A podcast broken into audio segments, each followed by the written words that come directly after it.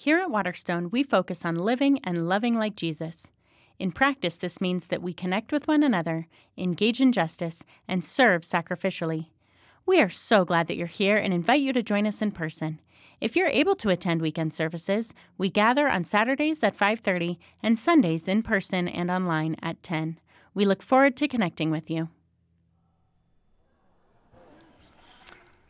Welcome, welcome to our online audience, and if you're watching outside of Colorado, you might get a sense that all of us are on edge here because we've had three days of rain. We don't quite know what to do with that except turn our sprinklers off. Someone before the service suggested that maybe the sermon today, today should be 10 easy steps to building an ark. Uh, I don't know that I would know even step one. So, hey, a couple of things, some really good news, and then we're going to pray and get rolling on a parable. Uh, the first is this next week, Paul Joslin's back. Yeah. We have missed him tremendously. We are so glad he's coming back, and he'll be in the office next week, and then he'll be up here next Sunday, next weekend. And uh, I hope that you'll give him a warm welcome, maybe even an email this week to welcome him back and just flood his box so he has more to do. And uh, just uh, look forward to greeting him in person. We have deeply missed Paul. Second thing, the high point of our worship today is going to be after this message, we're going to come to the table of the Lord. And we are going to remember Jesus, his body given for us, his blood shed for us, and we're going to be with him. And so I just want you already to be thinking about that and having conversation with Jesus, inviting the Holy Spirit to come and even in a new and fresh and even deeper way experience how much God loves you. So that's what I'm looking forward to. And we are going to sing a couple songs at the end as well. So stick around for some intense worship. Let's pray. As the great reformer John Calvin once opened a sermon Lord Jesus Christ, in you are hidden all the treasures of both wisdom and knowledge. We pray that you would grant us now the humility and reverence to hear your word. Without this knowledge and reverence, humility and reverence, no one will see you or understand your truth. Come, Holy Spirit Open the eyes of our heart that we may see Jesus and truth. And we all say together, Amen. Amen. Each week, the church is animated by the first words of Jesus in the Gospel of Mark The kingdom of God is at hand. It's here, it's now. Repent, make adjustments Align your life and trust. Jesus invites people to follow him into the reality of his reign. A reign in which, by the cross, all the powers of evil, sin, and death have been disarmed. And by his resurrection, we are promised eternal life. And we live it now we're reminded that when Jesus came, he didn't just bring forgiveness of sins, though we all value that immensely. Where would we be without a forgiven heart? But that's just the beginning. Jesus came to bring a kingdom, a rule and a reign where broken relationships are healed and brokenness in the world is restored in every dimension of human life psychologically, physically, spiritually, socially, racially, relationally, all across the human spectrums of life. The kingdom of God is invading with peace. That sounds pretty good, doesn't it? That's why we're here. That's the frame through which we view everything in the world. The question is how does the kingdom of God transfer, get from heart to heart to heart. The kingdom of God, our story today tells us, comes through hearing.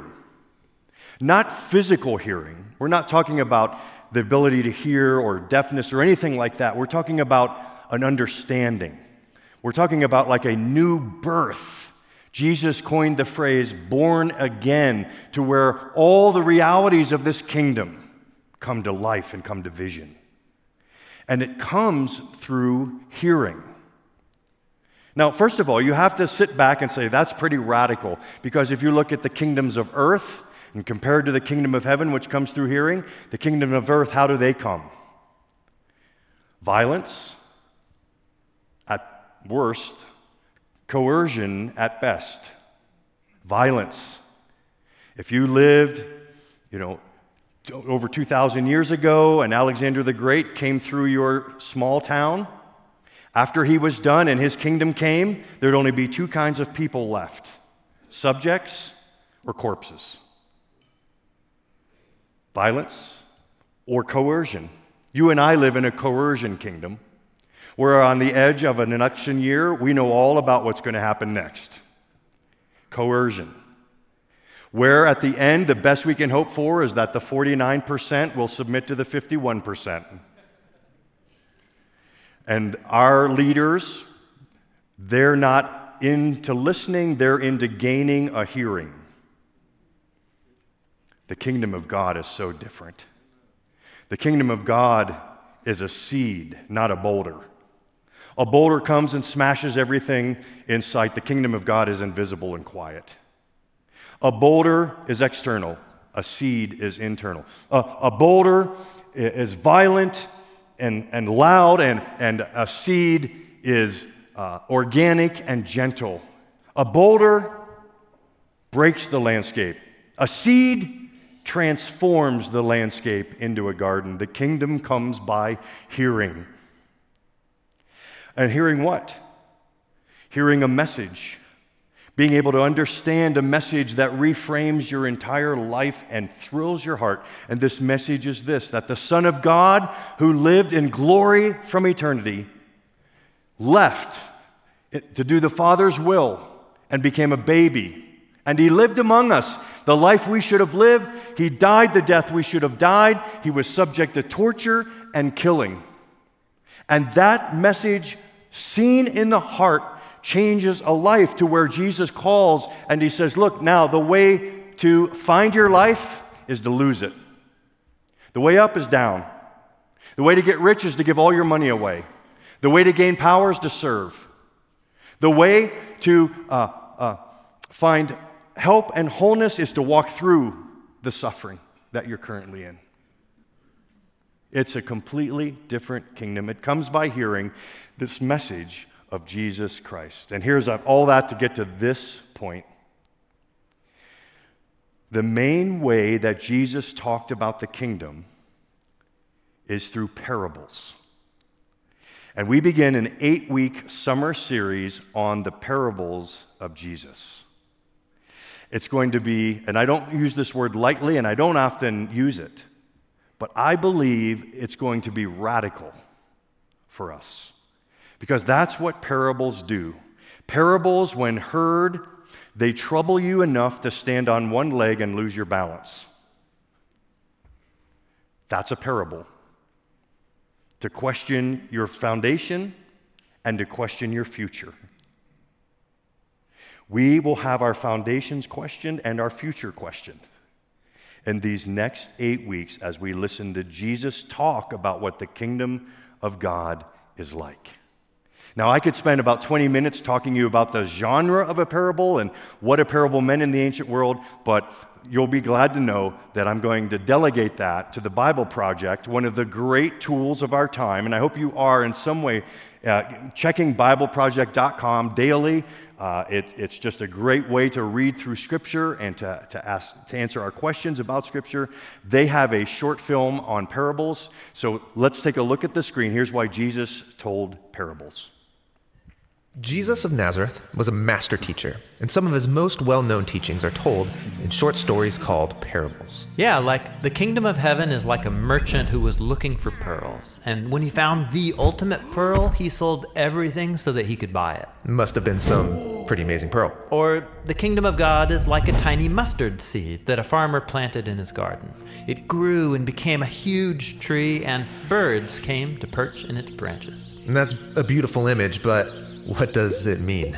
Exactly. Jesus didn't tell parables to make everything clear. Rather, he wanted to provoke the imagination and invite people to see what God is doing in the world from a new perspective. So let's talk about how to read the parables of Jesus. Now, there's many great teachers that throughout history have used stories to teach students about morality, religion, philosophy. But Jesus didn't use his parables to teach abstract religious or moral ideals. He said that his parables were about himself and his mission. His mission, which was to announce that the kingdom of God was arriving on earth as it is in heaven. Right. So in Jesus' day, the Israelites were ruled by the Roman Empire. But their scriptures promised that one day their God would come to rule his people as king. And so many Israelites wanted to revolt against Rome and fight for their freedom. And this is what some people thought of as the kingdom of God. Exactly. But Jesus was a poor, traveling prophet, healing the sick, inviting people to follow him.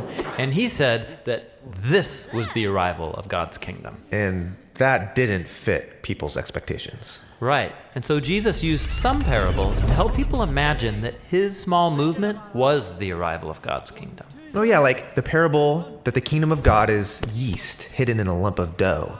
And you might not see its influence, but it's gonna change everything. Jesus also told parables about the upside down values of God's kingdom, about how the least important people in the world are actually the most important people to God, especially those who are poor and of low status. Yeah, like the parable about the business owner who hired workers throughout the day, in the morning, later in the day, and even towards the end of the day. And when it was time to pay everyone, he paid them all the same wage. Right, Jesus is showing how money and status are irrelevant to God, who offers his generous mercy to everybody. Now, not all of the parables have happy endings. Some are really intense. Yes, Jesus stood in the tradition of Israel's prophets, who also told parables to criticize Israel's leaders because they mistook their kingdom for God's. So Jesus warned the leaders of his day if they don't accept his offer of God's kingdom, they're headed for destruction. Yeah, like the parable of the landowner who built a wonderful vineyard and he expects it to produce fruit. Yes, Jesus gets this parable from the prophet Isaiah, but then he adapts it. Right, and so the landowner appoints managers to take care of this vineyard. And at harvest, he sends servants to collect the fruit but those managers kill the servants. And so the landowner sends his own son to confront the managers, and they kill him too. And so Jesus asked the people around him, What do you all think this landowner should do? Oh, he's gonna punish those managers and hire new ones. Jesus knew that if Israel kept on their current path, they would be destroyed by Rome. And so, in parables like this, he's forcing people to make a decision about his offer of God's kingdom. Are people going to reject him, ignore him, or trust and follow him? Now, if this message of God's kingdom is so important, why cloak it in parables? Why not be more clear? Well, through riddles and parables, Jesus could make really bold claims that revealed truth to people who were open minded. For those who have ears to hear, they could ponder it and go deeper. But the parables would also conceal his message from those who were against him so that he could buy more time. Buy time for what? Well, Jesus was preparing his closest followers for the greatest surprise yet. Jesus claimed that Israel's God was coming to rule over his people not through coercion or violent force, but through self giving love as he was going to die for their sins. But his death wasn't the end. Right. He said that his death would be like a tiny seed buried in the ground, but then it would grow and produce a crop with many seeds. So, these parables, they explain who Jesus was and what he was up to. And the gospel authors have preserved these parables so that now every generation of Jesus' followers can read and ponder them. And imagine how God's kingdom is still at work even today. Right. These ancient parables are still full of new surprises and challenges. They're like a storehouse packed with treasures, some that are new, some that are old, and it's all just waiting to be discovered. Waiting to be discovered. That'll be us the next eight weeks. There's a word in the video I want to pull out and just, uh, uh, again, before we jump into the first one, just for some preparation. And that was the word intense. I do believe these next weeks will be intense. They'll be intense in here and out there. In here, because, again, the parables, the kingdom of God, is unlike Alexander's. You can say no to the kingdom of God. And I'm guessing in a crowd this size, there's people who are sitting here kind of enamored with the environment of the, the, kingdom, shall we say, kind of wanting to find out more, but at this current moment in your life, you're, you're saying no. And the whole purpose of a parable is to knock the nose off both feet, to, to slope the floor and to get them questioning their own foundations and their own future. And some of that will be happening here. But take heart, this is exactly how Jesus related to those who didn't believe in him. I think sometimes the church, we spend far too much time trying to, uh, and I'm not begrudging Waterstone or any church. But I think sometimes we're more worried about like how cool our songs are and how great our preaching is. Amen. Okay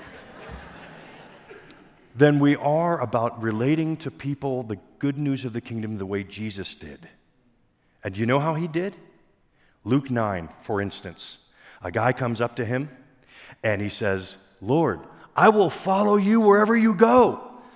And if that happened here at Waterstone, I would connect that person to Brooke Schmidt and they'd be in our next membership class. Let's go. You know what Jesus said to this man? Foxes have hole, a parable. Foxes have holes, Birds have nests, but the Son of Man has nowhere to lay his head. Jesus, that is not very seeker sensitive right there. I'm telling you, what are you doing? Jesus is more concerned that we are following him for him, not following him so that we get him in our kingdom. Be prepared. It's going to get intense. Out there as well. Do you know why? Because Jesus is a parable, right?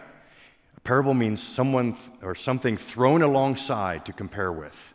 So Jesus is thrown down alongside, and we realize how far short we are from God and we need Him. Well, if Jesus is a parable, and you and I are becoming like Jesus, what does that make us? a parable.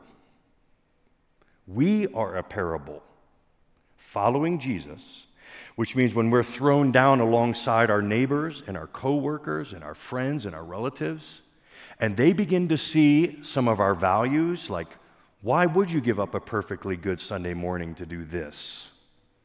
Why do you spend the money the way you do? Why do you talk to your kids the way you do? Why do you do what you do? And your neighbors are watching you and some of your value choices thrown down alongside theirs are going to call their foundations and their future into question because you are a parable.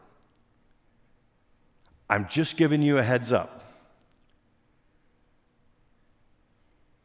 It's going to be intense and we're going to love it.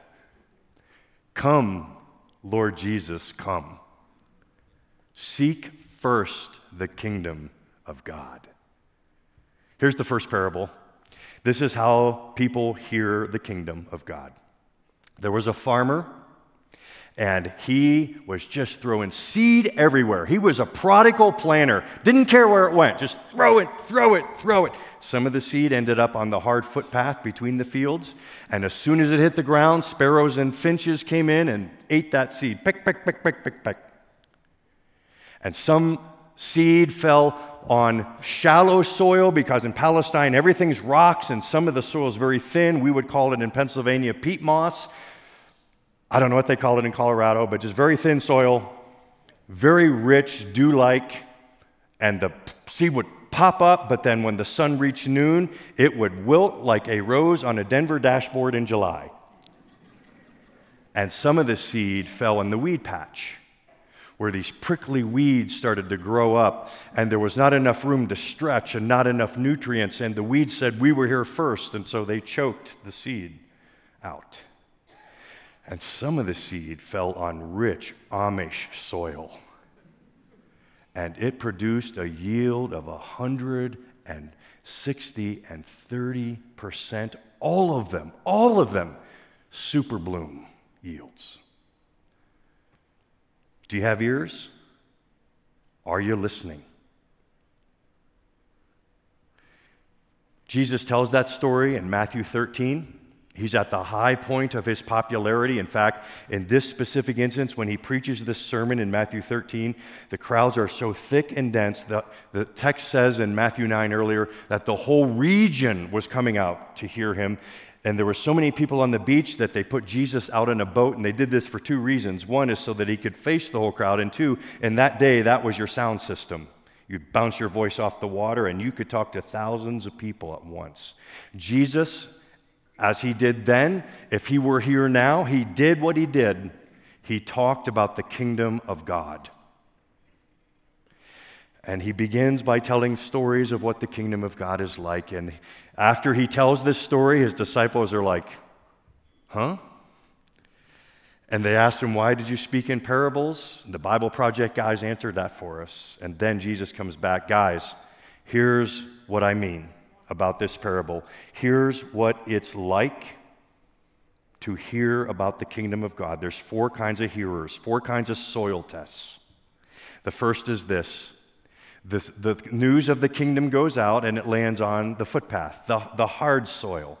And um, we read about this in verse 19 of chapter 13. When anyone hears the message about the kingdom and does not understand it, the evil one, so haha, we find out these sparrows are satanic sparrows. Uh, they come and snatch away what was sown in their heart this is the seed sown along the path. The idea here is that it never really registers. They hear about the kingdom of God, they take it in, they think about it, but it never gets deep into the heart.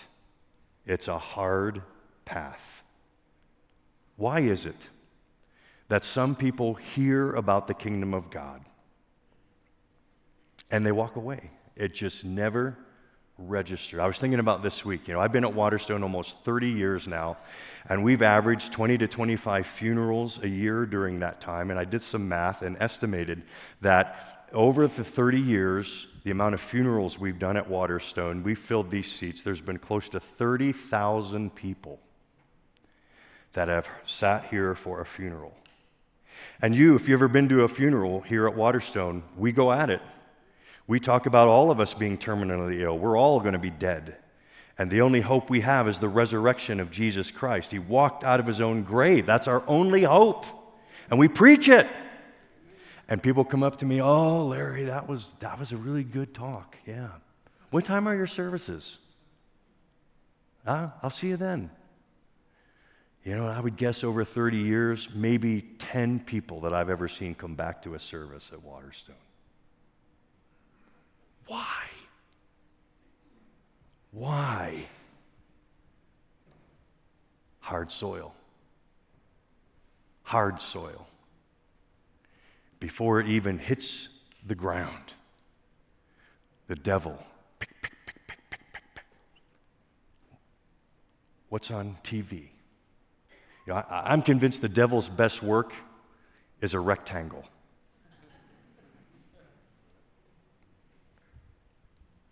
Anything to distract us from thinking about foundations and future is the devil's best work. Pick, pick, pick. There's hard soil. I'm going to come at you right now. Where are you this morning? Hard in your heart? Does the kingdom of God and this idea of Jesus in charge, does it thrill you? Does it cut you? Does that truth grab you by the throat? Does it encourage you? Does it challenge you? Or is it kind of Kind of what I expected to hear this morning. What time is it?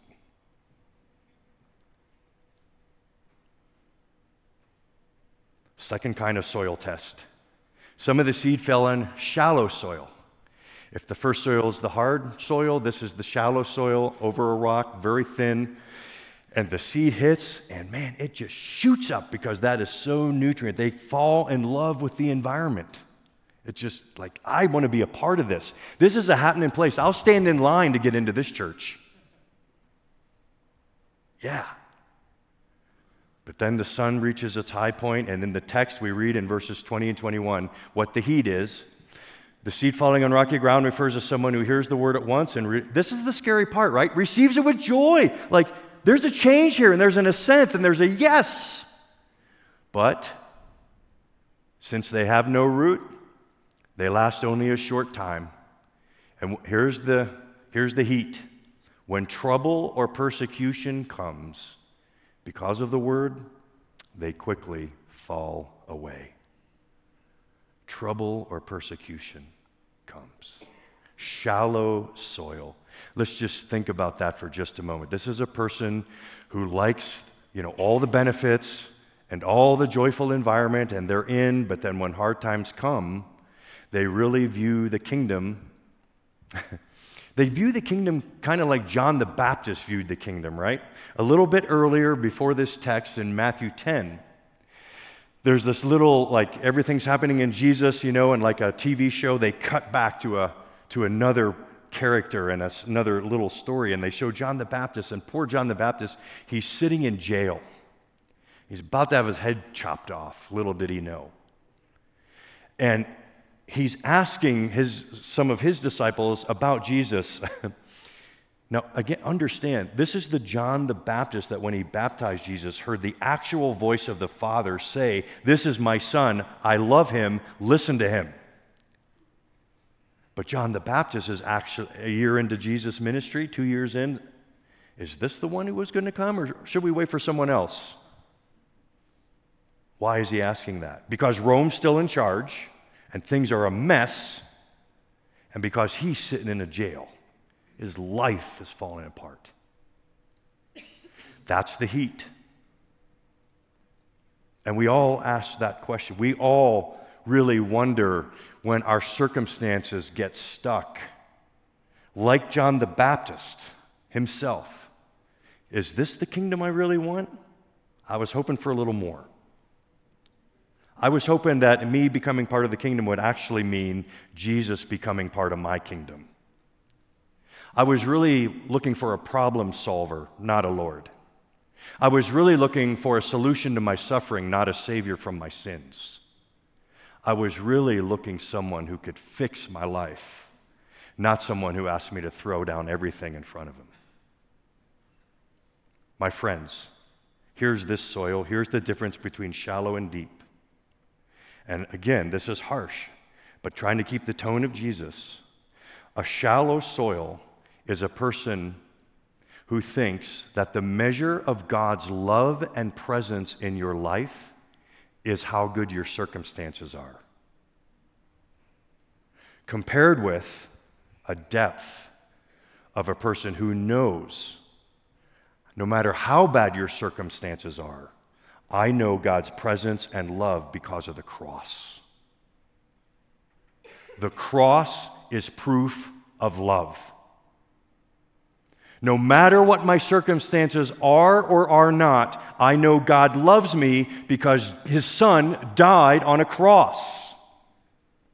And that's how I value and look at his presence in my life, even when things are really, really hard. That's what keeps you in the heat. There's a third kind of soil, and that's the thorn, the weed patch. And look how Jesus describes and interprets this soil for us. The seed falling among the thorns refers to someone who hears the word, but the worries of this life and the deceitfulness of wealth choke the word, making it unfruitful. Notice the weeds. They're pernicious weeds. The first one, he, the worries of this life, it could be translated the anxieties of the age. Anxieties of the age. Again, we're coming into an election year. We're going to hear all about the anxieties of the age in our mailboxes and relentless television commercials. The anxieties of the age. These weeds grow up, we absorb them, and we become deeply worried about our 401ks, the, the market, health and health care, schools, security, crime, you know, all those lists. We go down and down, and uh, the anxieties of the age consume us because we put all our, our hope and our trust in uh, our leaders and our, our abilities that we can fix these things. And as long as we do that, we're choking. Or we go to the second weed, which we think, and this is the deceitfulness of wealth. And I'm not going to preach last week's sermon again. We hit on this last week. But it's simply this we often think that money fixes everything. It does for about five minutes, or maybe 70 years. What then? Weeds this kind of soil is listening with a divided heart. So there's the hard heart, there's the shallow heart, and there's the, the uh, divided heart. And this kind of soil is, are, is people who, yes, Jesus is Lord, and I want to follow Jesus, and I'm a Christian, and I want to get to heaven when I die. But, man, my heart leads into a little relief over here. Give me some break. So these people will use sexuality in any fashion that calms their heart for 30 seconds. Or they'll use work to get significance that they don't get anywhere else and they're just good at what they do. Or they use money for pleasure. They use you know, sports for escape. Whatever it is, you, we know all the kind of weeds. And the hard part is if we're trying to share our loyalties and allegiance that way, we know Jesus is king, but we're doing all this stuff for 30 second breaks. How does it feel after we do it? Terrible. Because we know who the king is, but we're giving a lot to this and we're wasting a lot of psychological and emotional and spiritual energy because the guilt and regret consumes us. And it's this it's paul in romans chapter 7 right? Paul himself struggled with this. We all struggle with this. The things i should do i don't. The things i don't do I sh- that i should. Who will help me? Deliver me? Praise be to god through his son jesus christ. He will deliver me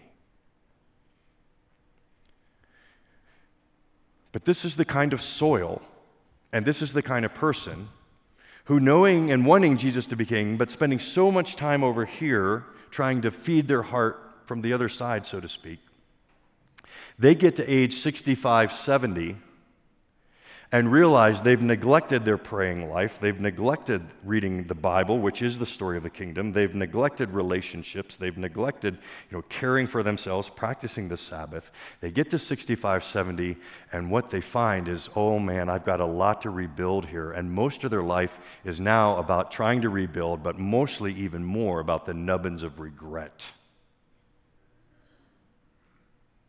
That they'll spend the rest of their life trying to rectify. That's the thorns. There's a fourth kind of soil. And this is the soil described, and Jesus told it in verse 8. Other seed fell on good soil where it produced a crop, 160 or 30 times what was sown.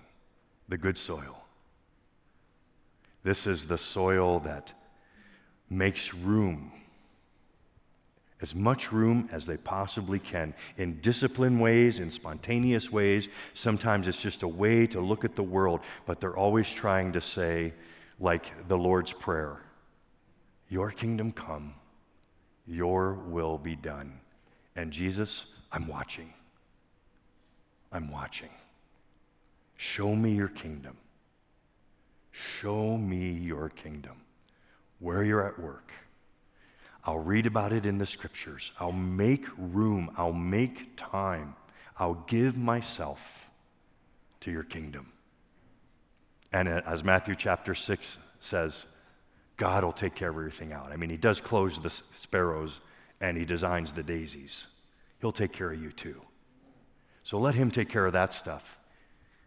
You be on the lookout for me. That's the first parable. That's what it's like to hear. The kingdom comes by hearing, and we hear it in many different ways. Some heart is too hard, some the soil is too shallow, some there's thorns stopping the growth, and some have figured out that the whole reason they exist is to seek first the kingdom of God.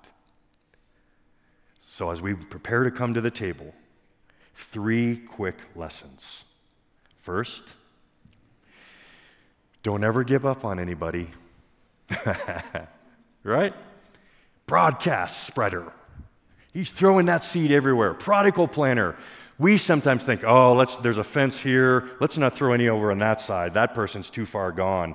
That, that will never grow. Uh uh-uh. uh Broadcast spreader. We throw the seed everywhere. No one is beyond the reach of God's kingdom. We don't quit.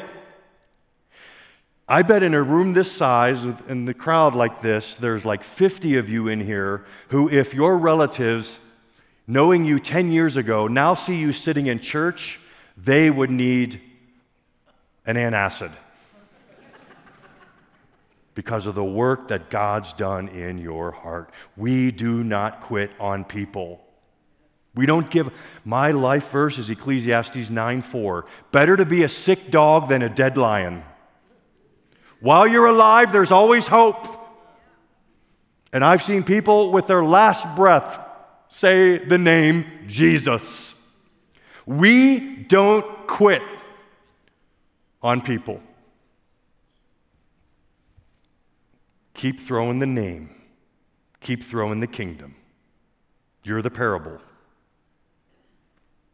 Second lesson don't ever think it's all up to you. No farmer that I know of, and I grew up in Pennsylvania, I know some farmers. I've never seen one put the seed in the ground and then stand there and go, Grow! Grow, grow, grow!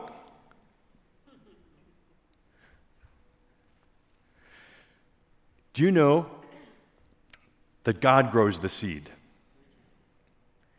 It doesn't depend on your winsome, sparkly personality. It doesn't depend on how much you know or don't know about the Bible or God or theology. Mm-mm. It doesn't depend even on your prayers. Ooh, thin ice here. Stay with me. I was once in Mali, West Africa, with one of our missionaries, Doug Wilson, and he, he said, You know the problem with the American church? Oh, I said, No, Doug, tell me. He said it relies far too much on prayer than actually talking to people about Jesus. And he's right. No one is saved by prayer.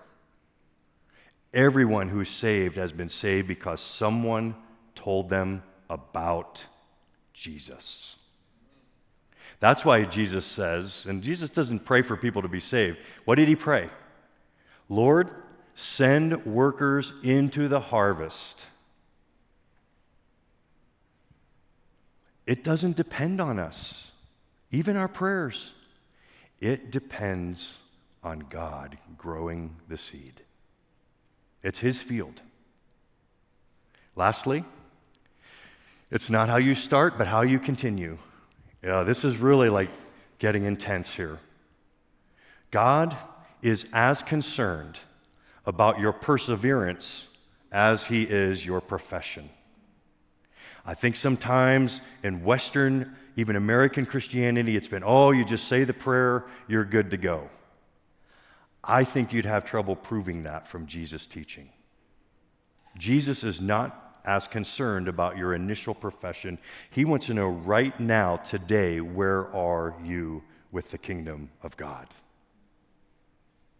It's not how you start, it's how you continue. And so I come to you humbly and gently, but asking, Are you good with God today? Your past doesn't matter. Anything you've done doesn't matter, good or hard. Today, are you seeking first the kingdom of God?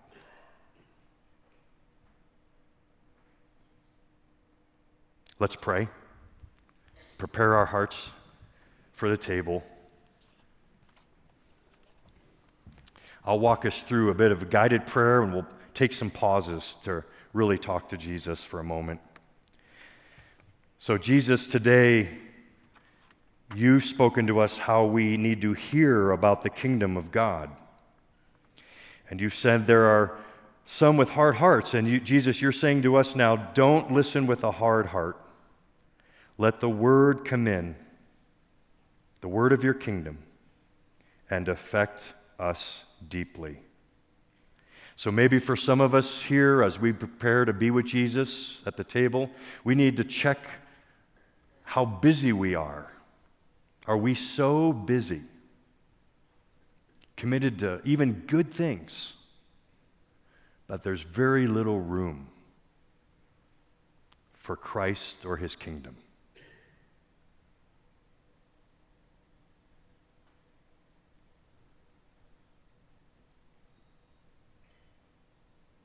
Jesus, would you restore the joy of your kingdom to us? Jesus says, Don't listen with a shallow heart. Recognize that the message of the kingdom is that we are sinners, and our main problem has been our rebellion and our sin. But the cross brings us forgiveness and life. So, no matter how bad or hard our circumstances, we will remember that Jesus loves us because of the cross. So today, Waterstone, we look at the cross as proof of love.